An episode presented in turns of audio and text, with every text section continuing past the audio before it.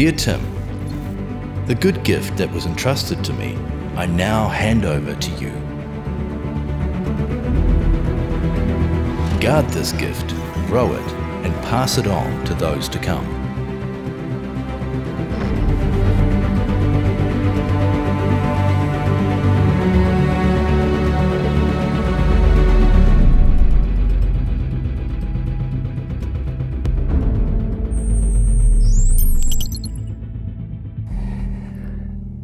Few months ago, a friend of mine invited me over to go on a camping trip, to go over to Waitawheta Tramway. Have any of you guys ever been there before?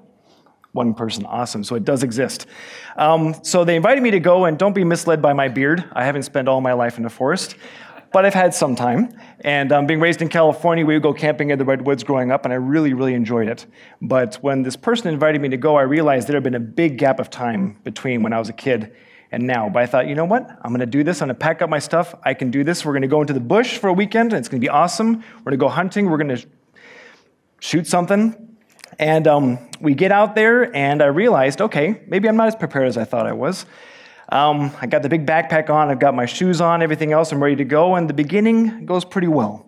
You know, getting out there, getting into the mud, getting into the rocks, and then before we know it, we get to this point where there's a curve in the road, a curve in the path. And I'm standing there, and there's a sign that says either you can go a few more meters this way, and there's a bridge going over this river, or if the river's low, you can cross here through the water. Now, my friend, of course, is from here and a little bit more spry. And he said, No, let's just do it. Let's just go through the water. Here, I'm going to take off my shoes. Follow me. We'll do it this way. So I watch him. He takes off his shoes and just nimbly crosses across the river, and it's all really good. Makes it look really easy. I take off my shoes my pale feet, put the shoes over my neck, you know, and I get out there, and before, right before I know it, I'm feeling all these really slippery rocks. You know how it is. And, um, or maybe you don't. But I get onto this one rock and I'm thinking, this better hold me because I got to put all my weight on it. And of course it doesn't. And I slip. I bang up my knee, bang up my foot, and everything goes into the water. My whole pack just slides in. My shoes fall in. The only shoes I brought, and of course, are ultra absorbent. Who knew? They don't sell ultra absorbent shoes, but I found out these are ultra absorbent. Everything gets wet. So I try as quickly as I can to get out of the water, try to make it as nimbly as he did across the, the river. Of course, it wasn't, it was very wet. And I get across, and I'm thinking, I can do this. We'll finish this out. It's going to be okay. So I put my wet shoes on, get my backpack back on, and I'm just thinking, when we get to the, to the campsite, I know all my things are going to be sopping wet. So we get there, I unpack everything my underwear, my socks, my extra pair of pants, everything is wet. My sleeping bag is wet. Ah, but you know what? I put everything back on the line, we let it dry. It didn't dry. And we made it through the weekend, and we had a great time. The next day, we spent the whole day hiking and looking for animals, didn't get anything, but we had a wonderful time. And hiking out, you know, I was just thinking, Lord, this is like a metaphor for life, you know? Even sometimes our spiritual life, where we wish that life was like this. You know, you think, I like to walk on the road following Jesus, and I'm, you know, I want to know where I'm going, and I want to know what I'm facing, and it's going to be great. But more often than not, it looks like this. and you know, as funny as that is, we all recognize that. The Bible doesn't hide that, that a life is going to have surprises. There's going to be turns where you have no idea what's coming, and life will look like this as we, even as we continue to move forward we will face challenges that maybe we weren't prepared for, things we didn't expect to happen. But this shouldn't discourage us from saying yes to Christ. And that's what we've been talking about as we've been going through 2 Timothy. There's an unexpected guy that had a quote, this guy, that actually I found very inspiring and has actually influenced a lot of people. Now, does anyone know who this is? It's not a Movember ad, even though he has a very nice mustache. This is Friedrich Nietzsche not a big celebrity in churches. He was a German philosopher and nihilist or nihilist, and um, not a very big fan of religion in general. But he said something really profound in his book, Beyond Good and Evil. He says, The essential thing in heaven and in earth is apparently that there should be a long obedience in the same direction. There thereby results and has always resulted in the long run something which has made life worth living. A long obedience in the same direction. And that's what we're going to be talking about tonight is what does it mean to have this long obedience in the same direction as Christians? What does it mean to say yes to Christ even though it looks like the curvy road and to say I'm going to keep moving forward even though I don't know what's going to happen? And that's what we've been talking about for the past few weeks. If you guys have been coming to this series of Dear Tim, we've been seeing this as Paul has been talking to Tim about what he can expect as he continues to follow Christ. Why don't we go ahead and pray as we begin? Lord, I thank you for tonight. And Lord, that last worship song always gets me. And then, of course, these testimonies. Lord, you are so good. Thank you, Lord, that we are free to come into your presence, Lord. We don't have to be afraid. Lord, it's such an honor to worship you. It's such an honor to be in relationship with you, Lord. And we, we ask that as we continue on this journey of, of going through this incredible letter addressed to Timothy, Lord, that you would continue to speak to us. Humble us, Lord. Keep us open to what you want to speak to us about. And Lord, we pray, Lord, this would not be something that we just take and let it go once we leave this church, but Lord, we would take it with us and let it impact us and change us to be more like you. That's what we want. That's why we're here. So, Father, we thank you again that your word is alive and you say that it will not return void when it is spoken. Thank you, Jesus. Amen. In this letter, we have seen Paul lay out once again what he has learned when it means to follow Christ. As the letter has progressed, Paul has been sharing with Timothy some of the areas and people where he has faced opposition to the message of Christ. He's warned Timothy of the godlessness that he will see as he continues to serve him, but also challenges him to be a workman approved by God. The section that we're going to be looking at today, which is 2 Timothy chapter 3, verses 10 through 17, if you have your Bibles or your telephones, or if you've got it memorized. Um, this section right now in my Bible is called Paul's Charge to Timothy. And it's actually kind of a two parter. So tonight we're going to be looking at the first part. It's going to be a little bit of a biblical cliffhanger at the end. It's going to move effortlessly into next week. Um, but you get the impression, as we've been going through this, that Paul has been talking to Timothy, and even as I've been re- reading through it and listening to the sermons that have already happened, it's almost like Paul is talking to Timothy in a classroom, a teacher to a student, sharing something, sharing meaningful things. But it gets to this point in this letter this is when I use the chair. When it gets to this point where it feels like he's kind of just sitting in front of him and is addressing him specifically and intimately. And so we're going to look at that right now. So if you've got your Bibles, open up to 2 Timothy chapter 3. It says this You, Timothy, however, know all about my teaching, my way of life, my purpose, faith, patience, love, endurance persecutions and sufferings. What kinds of things happened to me in Antioch, Iconium, and Lystra, the persecutions that I endured. Yet the Lord rescued me from all of them. In fact, everyone who wants to live a godly life in Christ Jesus will be persecuted, while evil men and impostors will go from bad to worse, deceiving and being deceived. But as for you, Timothy, continue in what you have learned and have become convinced of because you and because you know those from when you from whom you learned it and how from infancy you have known the holy scriptures which are able to make you wise for salvation through faith in Christ Jesus all scripture is God breathed and is useful for teaching rebuking correcting and training in righteousness so that the man of God may be thoroughly equipped for every good work Paul begins this section of the letter by kind of getting real with Timothy. He's spent this whole time, the first two chapters, really, if you've been here, being honest and sharing some hardcore things. Monica had the honor last week of um, having a really hardcore message, really digging into what it means, especially with our hearts, to follow Christ. But here we see Paul coming to Timothy and pretty much saying, you know, all these things I've just said, Timothy, you know this already. You've seen my life. You've heard the stories of God's faithfulness from me, and you've experienced God's power firsthand. He then goes on to encourage Timothy and introduces this charge or a task or a duty, which we'll look on to further, that, he, that we will hear more about next week. But here in this section, there are four things that I want to look at before we look at how this applies to us. And the first thing I want to see or talk about is the fact that he talks to Timothy about perspective having the right perspective. In verses 10 through 13, Paul reflects on the fact that he and Timothy have history together. Timothy knows Paul's teachings.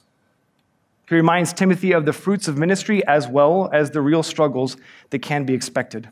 That the world is not perfect, and that there will be a real opposition to the gospel. This is real. It's not unique to Paul, but it is something that all will face opposition to the gospel. But in all these things, and I love this, Paul has said that God has never, ever ceased to be God. God has never left him. God has always been faithful to deliver him. I love how Paul makes that such a point. In all these things, I don't want to dramatize what it means to follow God and make this huge, crazy story out of it. I want you to see that the end result is that God is faithful. God is with me. You are not alone. Paul is saying to Timothy, as you continue to walk with God, have the right perspective. Don't forget what God has taught you through my words and through my actions. The next thing he talks about is perseverance. Immediately in verse 14a, Paul says, In light of the full reality of what you have witnessed in my life and in yours, continue on.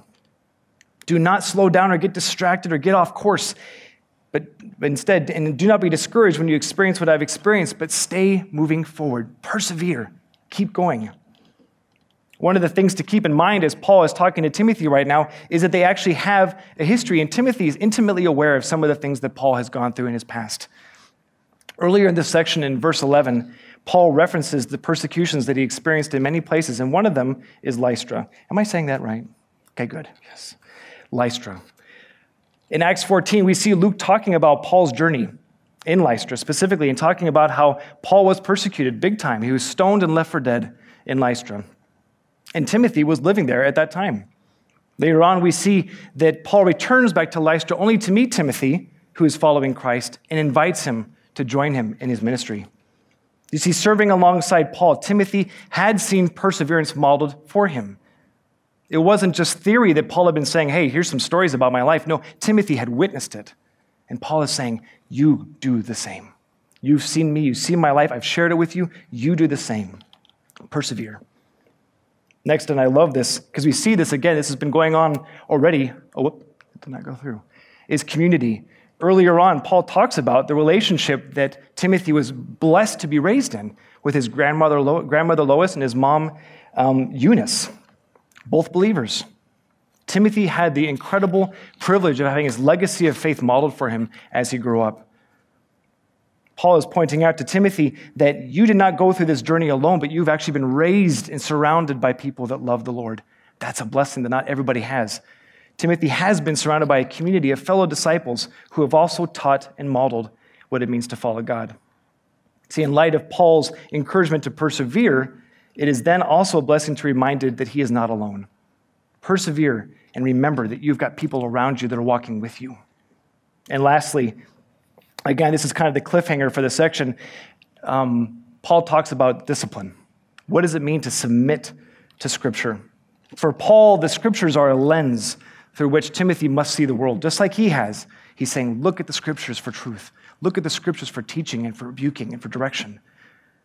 The discipline of submitting to Scripture will empower Timothy to have the right perspective in all things and will enable him to persevere as he follows Christ. One thing I like about this is that you know Paul could have left it here and not even talked about the scripture, but I think Paul was very aware that as humans we like to raise up people. We look for people that we can kind of idolize, quite literally. And I think Paul's recognizing you you know my testimony and you know all the things that I've gone through and how God's been faithful. But you need to recognize it's not because of anything within me that I'm able to do this. It's not because of anything that I have that you don't. It's because of God. Paul didn't even have to point out the scripture. And I love that he did. He says, This is my source. Remember this. You guys know he's, he's in prison right now. He's writing his last letter. He's, he's going to be going towards death very soon. And he's saying, You need to know it is always about God. Always. I don't want to leave this world in any way giving in the impression that it's because of anything that I have. No. Look to the scriptures, look to the word of God. That's the source. That's where you will receive teaching. Go there. So, for me, again, one of the things that I love about the Word of God is that we always have to look at it and say, what does this mean to me? How does this apply to me? This isn't meant to just be entertainment. It's not meant to be um, just something to fill our time with. It's actually supposed to be something that transforms us. So I want to look at a few things that this applies to us. So if you're taking notes, the first thing is where's the fight? Where is the fight? For me, this is a tough one because it comes up with the word persecution, and I'm being raised in America and now living here. I've been blessed to live in places where I'm not really persecuted for my faith. And so, looking at this and hearing Paul say this thing about being a promise that you will be persecuted, I really wrestle with this because I know I know people that actually have been truly persecuted in the countries where they live. People that are being serving as missionaries in other places and they're experiencing it. I get their newsletters. And here I am and I'm saying, God, you promised me persecution, but I'm not experiencing it. One of the things that's I was debating whether or not to tell the story, but there's a, a guy that was a pastor of mine for many years, and he was talking about how there's people that he's come across that, you know, they say, Oh, I'm trying to share my faith with somebody today. And I, I was telling them, you know, if they need to turn their life around, you know, they need to they need to give up their sin, you know, they need to come to Jesus or they're going to go to hell. And they didn't like it. And they said they don't want to be my friend anymore. I feel so persecuted. and he would say, you know, sometimes it's just because you're being a jerk. Sometimes you're just being a jerk. That's not persecution. Another way of saying it, I was reading an article this week. There's a guy that was talking about this topic specifically, and he was warning the Western church about our perspective of persecution. And he says, especially in this specific instance, like I just gave, that this isn't persecution, this is inconvenience. Let's not confuse that for persecution. Let's have wisdom when we share the gospel and discernment. I think for me, one of the challenges has been that what we shouldn't do is because we live in a place where maybe we're not experiencing the same persecution like Paul did, is to say that we should have less passion for what God's calling us to do. What we shouldn't do is think that just because we don't necessarily live in a country or a context where we risk our lives by sharing the gospel, that this gives us the freedom to not be passionate about people coming to know Jesus. I believe we should press into God even more asking God, show me in this context how to lay down my life in Tauranga. Show me what it means to die to myself when I share about your love in my school. How do I die to myself when I share about you in my job or in my family? How do I do that? I feel like I'm given so much freedom to just relax. How can I retain and grow in that passion and literally die to myself so that people can know you here? There is hostility towards the gospel here. It just looks different. Say, God, how do I live my life with passion here? The next thing is that we should never stop, never stopping. I know that was a movie that came out recently, and I've always liked that title. Never stop, never stopping. In light of what I just said about having passion, is that we need to be aware of the temptation towards apathy. And Paul was talking to Timothy about this. Keep moving forward. For Paul, this is a thing that's consistent in his writings. We see it over and over again in just a couple examples in Philippians. We're aware of these passages. In Philippians 3, uh, verses 12 through 14, not that I have already obtained this or have already arrived at my goal, but I press on to take hold of that for which Christ took hold of me. Brothers and sisters, I do not consider myself yet to have taken hold of it, but one thing I do, forgetting what is behind and straining toward what is ahead. I press on toward the goal to win the prize for which God has called me heavenward in Christ Jesus. And later on in Hebrews 12, therefore, since we are surrounded by such a great crowd of witnesses, let us throw off everything that hinders and the sin that so easily entangles, and let us run with perseverance the race marked out for us, fixing our eyes on Jesus, the pioneer and perfecter of our faith. As some of you know, my wife and I, Wendy, had a, um, a season before we moved here that was really difficult for us. I won't go into detail, but it lasted about a year or two, and it was really, really hard. Um, I found myself in a place where I was kind of at a standstill with my relationship with God. I'm being honest. It was a really kind of a big pause in my life. I was at a standstill with my relationship with, with Wendy and with others, and in my own personal development. I felt like I just stopped. And during that time, some of us, some of the people that were around us really didn't know what to do they were really confused, and this led to conflict and misunderstandings and unnecessary drama. But then there was other people, and I'm not saying they cared for us more or less than the others, but they saw us and they saw the situation and they could relate to it. And they said, Keep moving forward. We'll walk with you. We've been where you are. Let's do this together. This reminder of, of keeping on moving forward and did not do it alone was a huge part of my development and my healing. Is that God used people to say, you know what? You may be in a difficult spot in your life right now, but it doesn't mean that we stop altogether. Let's continue doing this and we'll do it together. And that brings me to the last point, which is we're not supposed to go it alone. We are meant for community. I love, I love, I love that Paul talks about this with Timothy. Like, what a blessing. What a blessing to have that legacy around him. It was very similar for, for me because my parents weren't raised in Christian homes. So I've got this legacy of my parents raising me, and they're the first ones. And to have that and to be able to see, I have that legacy with me. But one of the things I want to look at, as much as it's tempting to look at community in that way, and I love talking about community, is I actually want to look at the scripture as part of our community. Kind of as we get ready for next week, is that the word of God is alive and needs to be a voice in our community. It needs to exist as a voice in my life, a regular voice. I think sometimes we can relegate it to something we, again, we do on Sundays, or relegate it to a book, or relegate it to a devotional. But I want to see Scripture as part of my community. It's something that I'm engaging with. It's a person of God that I'm engaging with throughout my day. I've been reading re- recently, reading a book very slowly called Huia Come Home.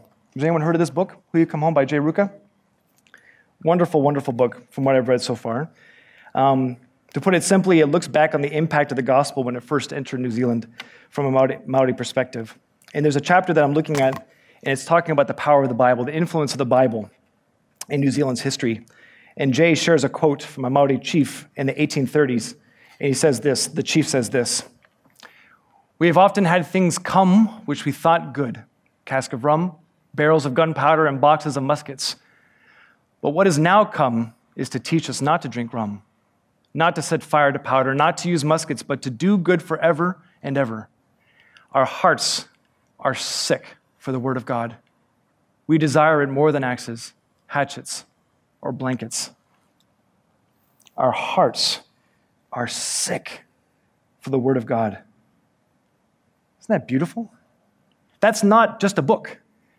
That's not just a, a tradition. That's alive. It has changed their life. It has spoken to their innermost desires, and they're sick for it. I don't, I can't say this. I know what it's like to feel sick in love for my wife. I know what it's like to long for her presence. But to have that for the presence of the Word of God, so much so that it changes my life drastically. I don't want to go it alone in my relationship with God and not, not have the Word of God as a voice in my life. Are our hearts sick for the Word of God? Do we desire it above all else? Do we value it more than things that, are, that, that tempt us to give us meaning or value or pleasure? I want to bring up the band. Is there another song? The band can start making the way back up.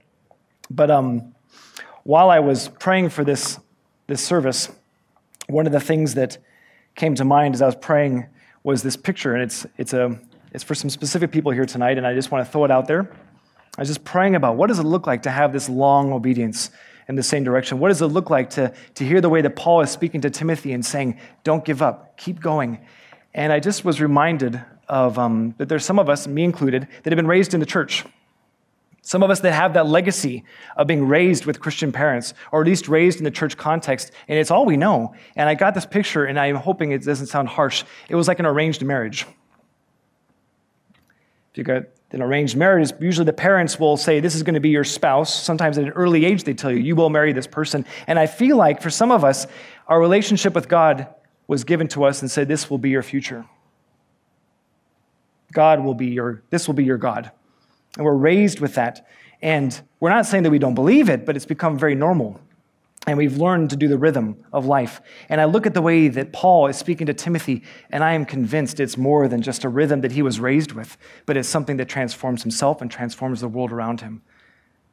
And I want to encourage those of us that maybe have been raised in the church and maybe are looking towards the next season of life, whether it be going to university or getting married or getting a new job, that we say, God, I don't want this to just be background noise. I'm not talking about you. Lord, I don't want my faith to just be background noise, but I want it to be something that transforms me.